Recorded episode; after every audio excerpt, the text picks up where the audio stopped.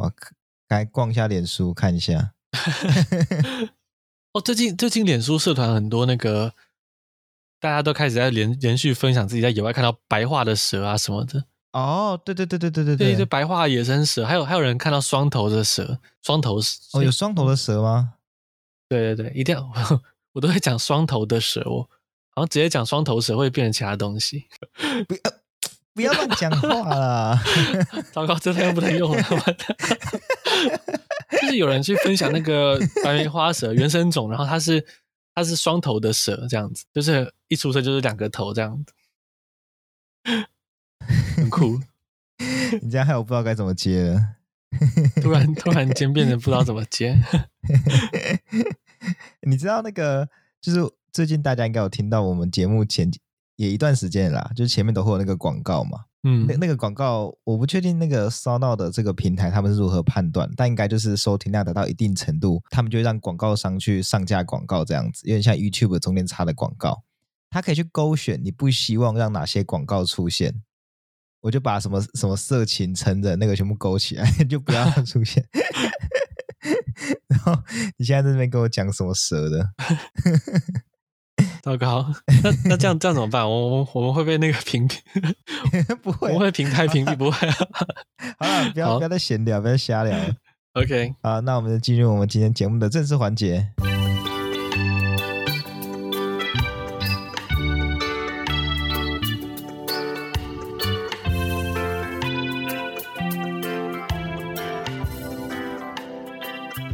哈喽，大家好，这里是 TPHA 台北城市狩猎的 Podcast 节目，欢迎来听我们的生态杂谈，一起了解台湾和世界上的生态议题与时事。我是世祥，我是口勇，我们每个礼拜六中午十二点都会准时上架。我们是一个生态导览团队，专门带大家到都市近郊或是浅山，寻找各式各样的野生动物。如果想跟我们一起看这些动物的话，欢迎到 a c u p a s s 报名我们的固定活动。那如果自己有自己比较偏好的时间的话呢，也欢迎来我们的脸书粉专来跟我们约时间哦。OK，好，那我们进到今天的第一则新闻是屏东小琉球仅存的未开发地区八七高地，那、真的叫八七高地，它是小琉球的最高点。好，它日前呢面临要被开发为生态公园的一个呃困境。那屏东县政府呢，交通旅游处表示说，该地的工程呢，这个工程的缘起是由于小琉球没有任何一座呃社区公园，所以打算在未经整理的八七高地呢，开发第一座公园，提供当地居民呢休闲游戏所在，并呢以当地的海洋文化生态呢为主题协助观光。但这项决定不只受到台湾的观光客质疑没有必要，因为小琉球的游客承载量已经达到饱和。过多的游客呢，早就衍生出许多生态问题，呃，然后也对在地居民和整体观光品质呢造成了影响。那甚至小琉球在地的居民也不支持，并发起环地与岛的抗议活动，表示小琉球不需要更多不必要的开发。那在内外各方的压力下，目前生态公园会先行暂缓。县政府表示说，一切会参考民意，不会强行开发，所以事情至此暂时告一段落。哎、欸，我真的觉得这个很厉害，欸，我有点无法想象这是台湾这里会发生的事情，居然会有游客跟居民，游客跟居民哦跳出来说，哎、欸，这里开发太多了，然后有很多生态问题，我觉得这真的蛮惊人的，这样会不会太悲观？我觉得不会，我觉得是因为小琉球真的，你有去过你就知道那边真的太挤了。就算再怎么敏感度低的人都能够感觉到这边应该要少一点游客了啊。不然你看像小琉球比较热门的海滩，在旅游旺季的时候，水面上都浮着一层油，那个油也不知道是不是防晒乳之类的这样子。其实观光呢，跟跟生态体验的品质都都已经受到影响了。所以我觉得不会太悲观啦。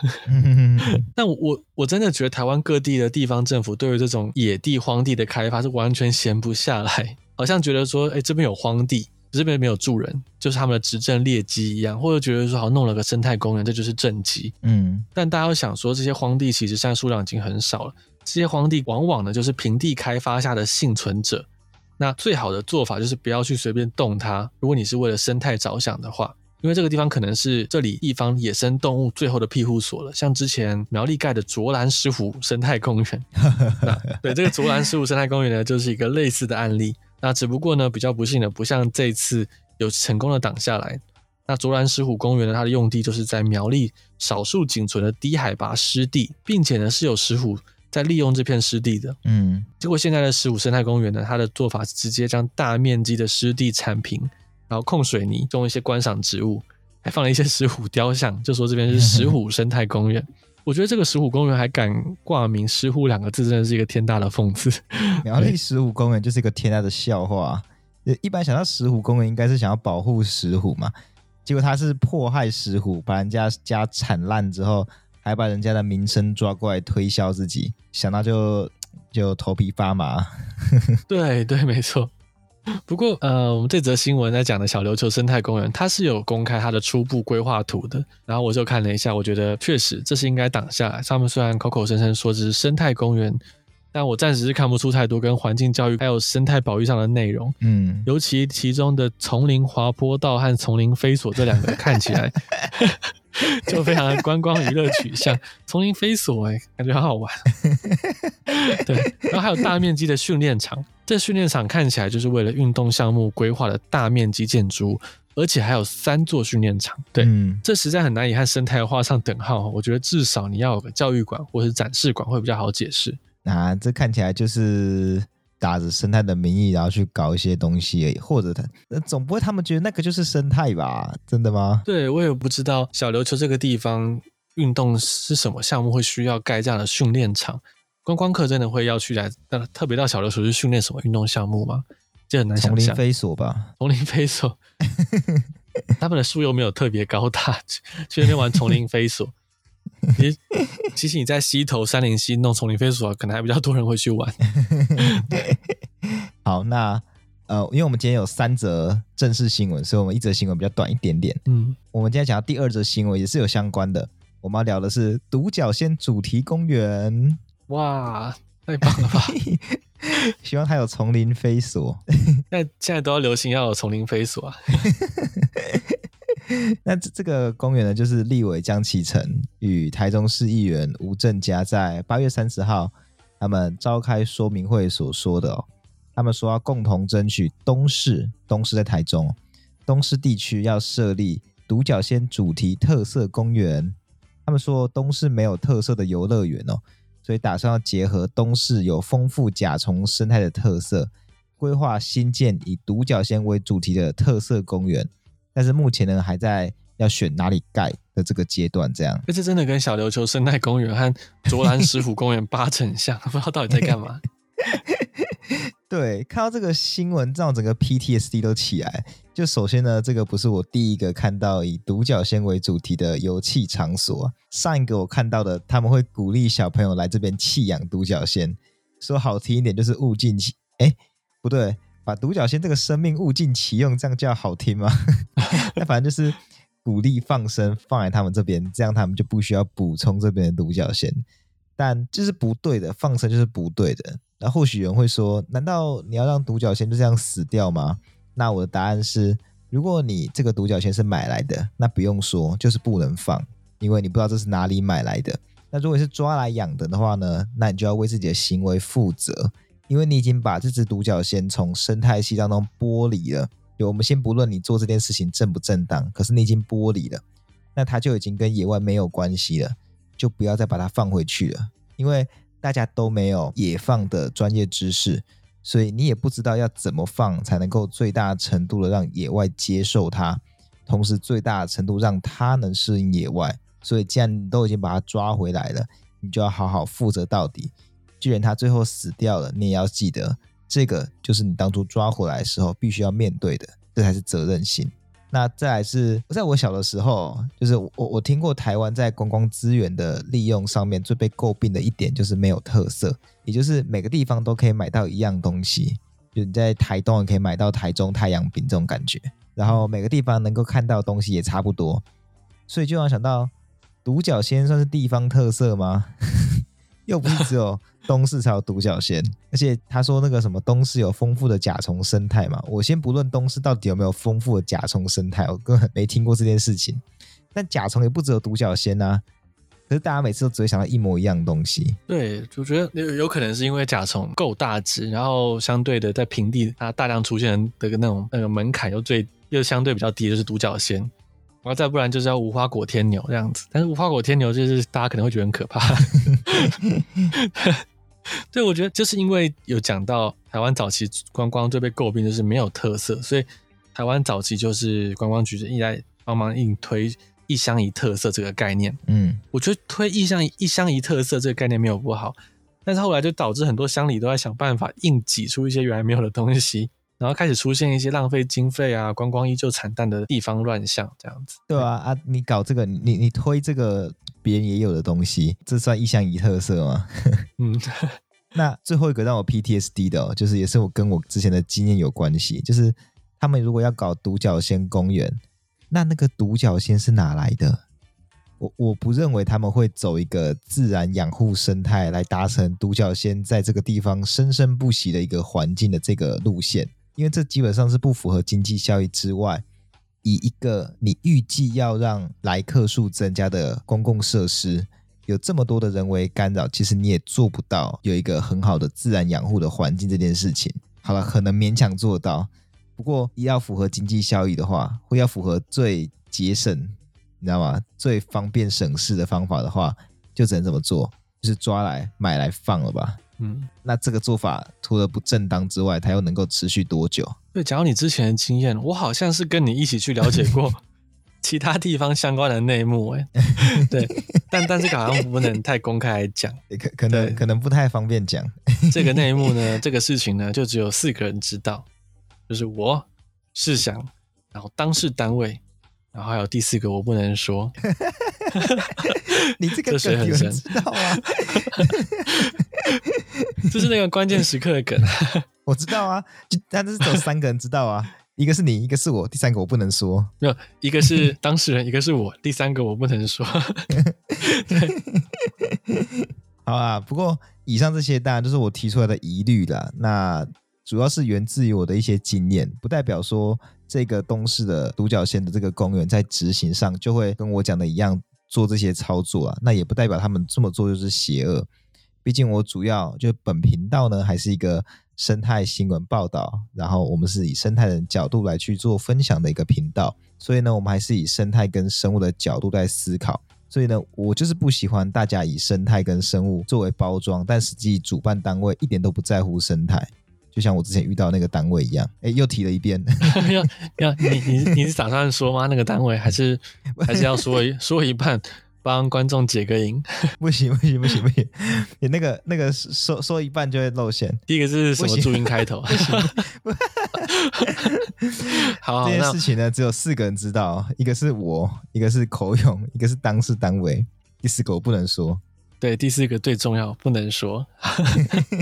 好，那让怕大家越想越夜长梦多，那我们就进入第三则新闻。三则新闻先到这边，一样都是很很蛮蛮奇怪的，蛮奇怪的 建设。OK，那第三则新闻呢，我们要讲的事情是，我们聊小花曼泽兰，就是九月呢是小花曼泽兰的防治月，所以九月二号林保署，这个林保署就是以前林务局啊。在中华民国农会休闲综合农牧场这个地方有够长，他们举办了小花曼泽兰的移除活动。那因为十月到十二月是小花曼泽兰的开花期，再就是结果期，所以在这之前呢，就要大量的清一波。那新闻报道表示，在这次的活动当中，有一百五十个人参与，然后清除了三百三十一公斤。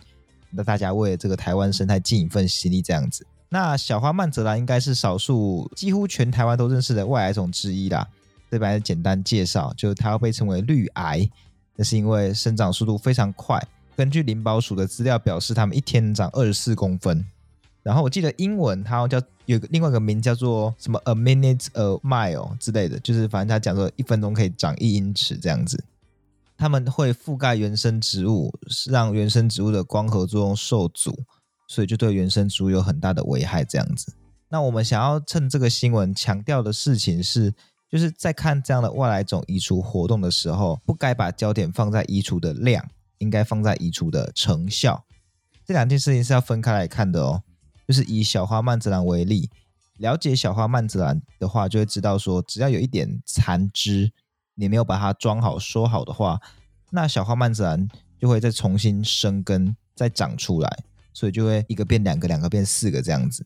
即便你移除了很多的量，只要中间操作不当，就可能发生你做了半天其实是白做工，或甚至反而让它更散布出去这种感觉。那这件事情呢，是无法透过新闻所报道的几公斤来看得出来。那当然，我们并不是说在这次的移除活动他们做不好，我只想要说，你单看新闻讲的移除几公斤。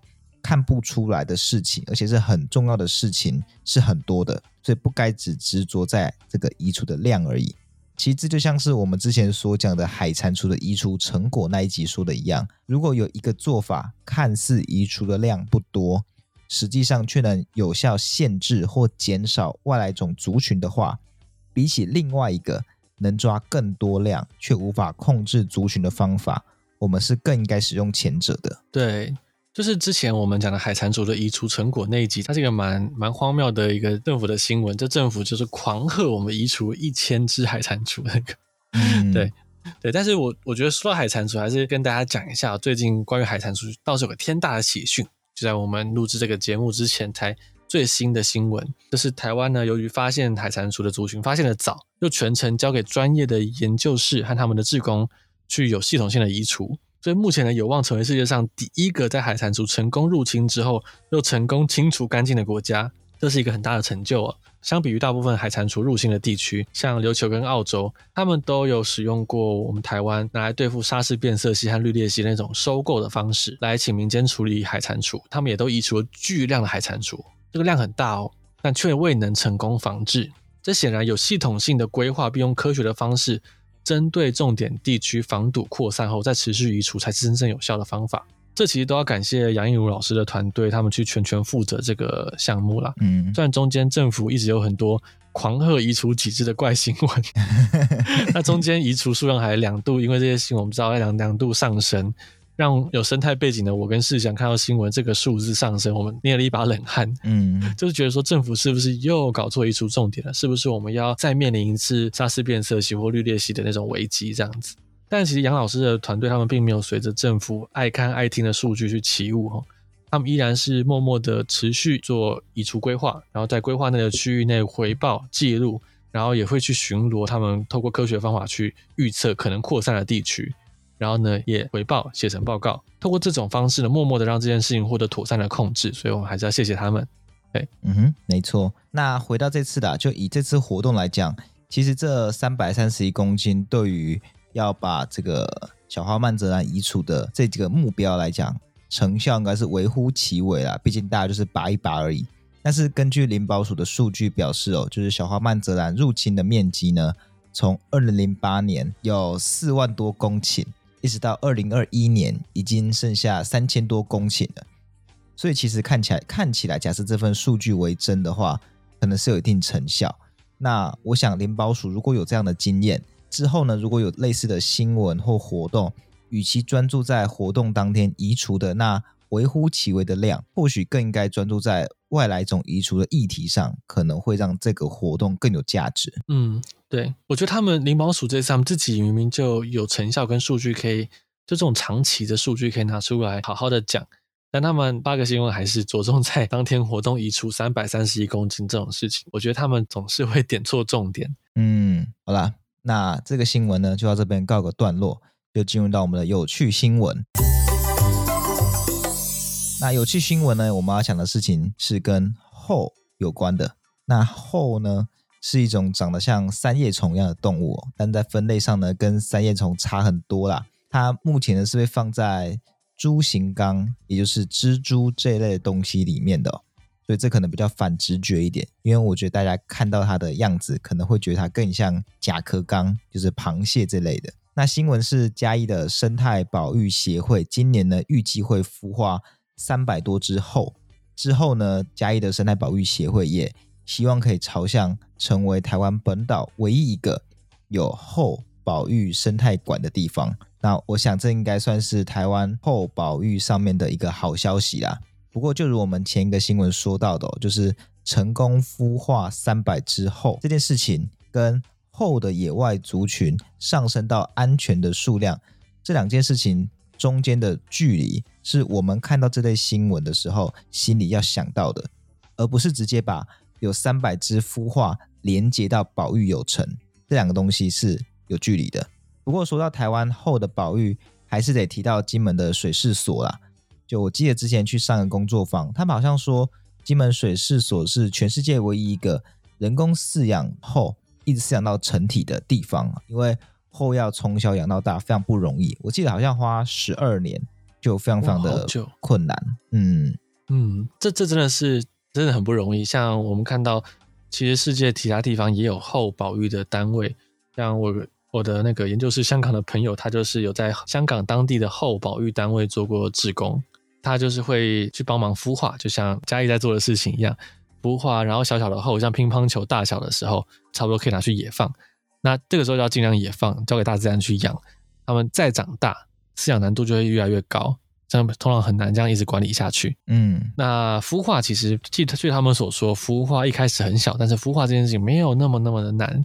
根据技术的差别，就是有很多的单位会。可能在一孵化还没长到乒乓球大小，更小的时候就拿去海边放了，这样子。哦，好，那那我这边就也介绍一下后，就是这边提到的后呢，指的是三级后。我们这边指的后的那个物种是叫做三级后，三是一二三的三，级是那个级次的那个级，或者它叫另外一个名字叫做中华后。中华就中华民国的中华，是世界上仅存的四种后之一哦。另外三种后分别是。南方后、原尾后跟美洲后，那后呢，喜欢生活在靠近海岸的沙地上，是属于杂食性的动物。到成年之后呢，后的生活范围会更往海靠，更远离海岸一点，这样子。直到繁殖季的时候，呃，以台湾来讲，就是大概四到九月，后的成体呢就会往潮间带聚集，而且会呈现雌后背着雄后这种成双成对的方式出没跟移动。所以他们又被叫做夫妻鱼，哎、欸，嗯，那个夫妻鱼，我发现其实蛮多蛮多的真正的鱼类啦，也会被称为夫妻鱼。哦，例如嘞，我记得连那个曼曼波鱼还是什么曼波鱼，好像也有人叫他们夫妻鱼。那繁殖季也会一对一对的游游来游去这样子。哦、对，台湾人最喜欢这样子取很很类似的名字。台湾叫做马蹄蟹啦，就是英文直翻。哦、对，它还有另外的别称这样子。那这边。科普个小知识，不是科普啊，就补充个小知识，就是呃，有一说，就是台语的那个抓奸，就是俩高，其实是源自于抓后，就是俩蒿，就是那个后台语俩蒿，因为抓奸现场都是、哦、都是抓一对的，然后他们可能会叠在一起，没有啊，后面这是我自己加的啦，我觉得反正你抓奸都是抓一对的。所以就是哦，原本想俩蒿，后来变俩高这样子，有这样一说。哦、难怪我想说俩高，我怎么想到觉得想不到猴子到底怎么样了。我在网上查，有人说什么猴子的呃性欲很 很旺盛还是什么的，真的吗？我不知道。好吧，我下次多观察一下。你要怎么观察？就坐在猴群旁边看呢、啊，就记录一下这样。好，那。那后对我们其实也是很有帮助的，因为后的血液可以很快速的检测细菌的内毒素。那内毒素什么就不介绍了，反正就是呃大概三十分钟到一个小时后的血液就可以检测出细菌的这种毒素。那相对于在这之前的做法要花四十八小时，省了不少时间，也比过去是使用兔子来做实验的这个做法有更好的动物福利。但问题就是现在后的养殖技术还不成熟。就像我跟孔前面所说的，这是很困难的，所以目前要使用后的血液，把这种压力转接到野外族群的话，其实不仅是供不应求，也可能有威胁到野生族群。在有这样的需求，再加上对于海岸的开发，其实这也就是导致后目前数量越来越少的原因呐、啊。那目前的这四种后，呃，三级后的保育等级是最高的，其次是美洲后。再来，南方后跟原尾后呢，则是资料不足，无法判断的状况。然后也另外提一下，就是有人会说后是活化石，活化石这种讲法是指说，就是从很久很久以前，后的祖先跟现在我们看到的后的外表差异很小，所以我们看到后仿佛就是活着的化石。那活化石这个讲法呢，其实最早应该是达尔文提到的，就是 living fossil。只是这种讲法其实可能会误导大家对于演化的的一个直觉啦。虽然大家可能对演化是没有什么兴趣的，所以 被误导演化直觉可能也没什么关系。这样子，主要是说这边讲到的外表差距很小这件事情是一个很主观的看法。你如何判断它外表差距很小？像枪鲫鱼，有人讲活化石。呃，菊石有人会讲是，呃，不，没有，不，没有菊石，鹦鹉螺。菊石，菊菊石就是化石。对我觉，我觉得活化石这个讲法有点忽略掉演化，并不只是单纯是外观的改变，嗯，变，你可能是行为改变，嗯，然后你可能是呃吸收营养的方式改变，获取营养的方式改变，呼吸的方式改变，然后也可能是你看叫声改变，叫声改变，然后或者是你。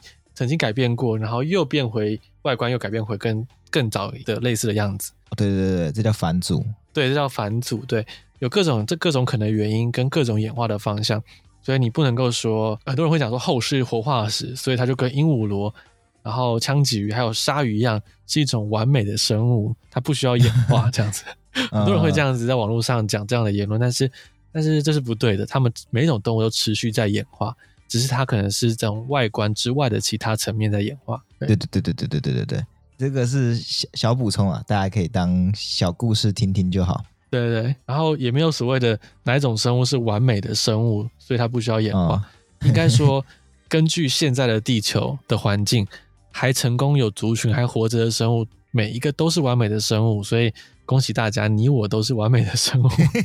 对，对对对，其实讲那个什么蟑螂活了好几亿年，这个也不太对。对啊，蟑螂也是在努力的，你不能说它是天才，它就不努力，这个对蟑螂是不公平的。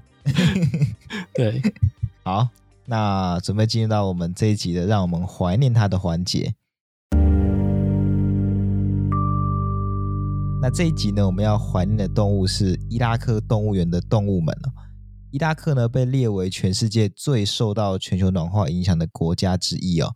首都巴格达在今年甚至一度到达了五十度哦，非常非常的可怕哇！那同时这个地方还遭受到多年的干旱跟时常断电的问题，是造成巴格达动物园里面的九百只动物都苦不堪言。哎，等一下，时常断电是他们政府的问题吧？他们好像是电网老旧，对对对对，那政府可可能也是有问题。哇，那各层面都有问题。对对对，他们甚至呃每天可能断电十个小时，然后还有一周都没有电的情况。哇，对，你就你就可以想象动物在那个地方生活是多么的痛苦。嗯，那园区内甚至还有寒带的西伯利亚虎这样子的动物。那虽然园方呢有尽力想要让这些动物降温呢、啊，他们就用一些电风扇啊、水啊什么之类的，但是就是没钱嘛、没电嘛，政府不管，而且还在这个世界上最热的地方之一，就是这些动物看是凶多吉少了，而且连动物园等着关门大吉呢。嗯，真的对，而且据报道所说，就是也没什么人来这个地方看看动物，就是门票收入也很少。嗯。对啊，这就就是个悲剧啦。对，这这应该是全世界最惨的动物园之一了。嗯，嗯对，那动物园明明就是一个教育目的跟保育目的的一个，算是诺亚方舟般的存在，但是现在却在伊拉克这个地方变成这个样子，就是嗯，让我们怀念它，怀念它一下。OK，嗯哼，好，那我们今天的节目呢，就到这边告个段落啦。那喜欢我们的频道呢，记得到各大 Podcast 平台给我们五星好评。对于我们或是有什么生态议题有兴趣的，也欢迎透过收到的赞助连接或是我们的 Google 表单跟我们说哦。另外，我们除了 Podcast 之外呢，还是一个叫做 TPHA 台北城市狩猎的生态导览团队。目前呢，已经带过两百多场的夜光活动。如果想要观赏野外的蛇啊、蛙啊、鸟啊、哺乳动物，甚至是平常没看过的昆虫，都欢迎透过 Accupass 或是脸书来寻找 TPHA 台北城市兽医来找我们哦。我们不定时还会推出一些比较特别的新活动，大家可以 follow follow。那今天就这个样子，我们就下次再见啦，拜拜。拜拜。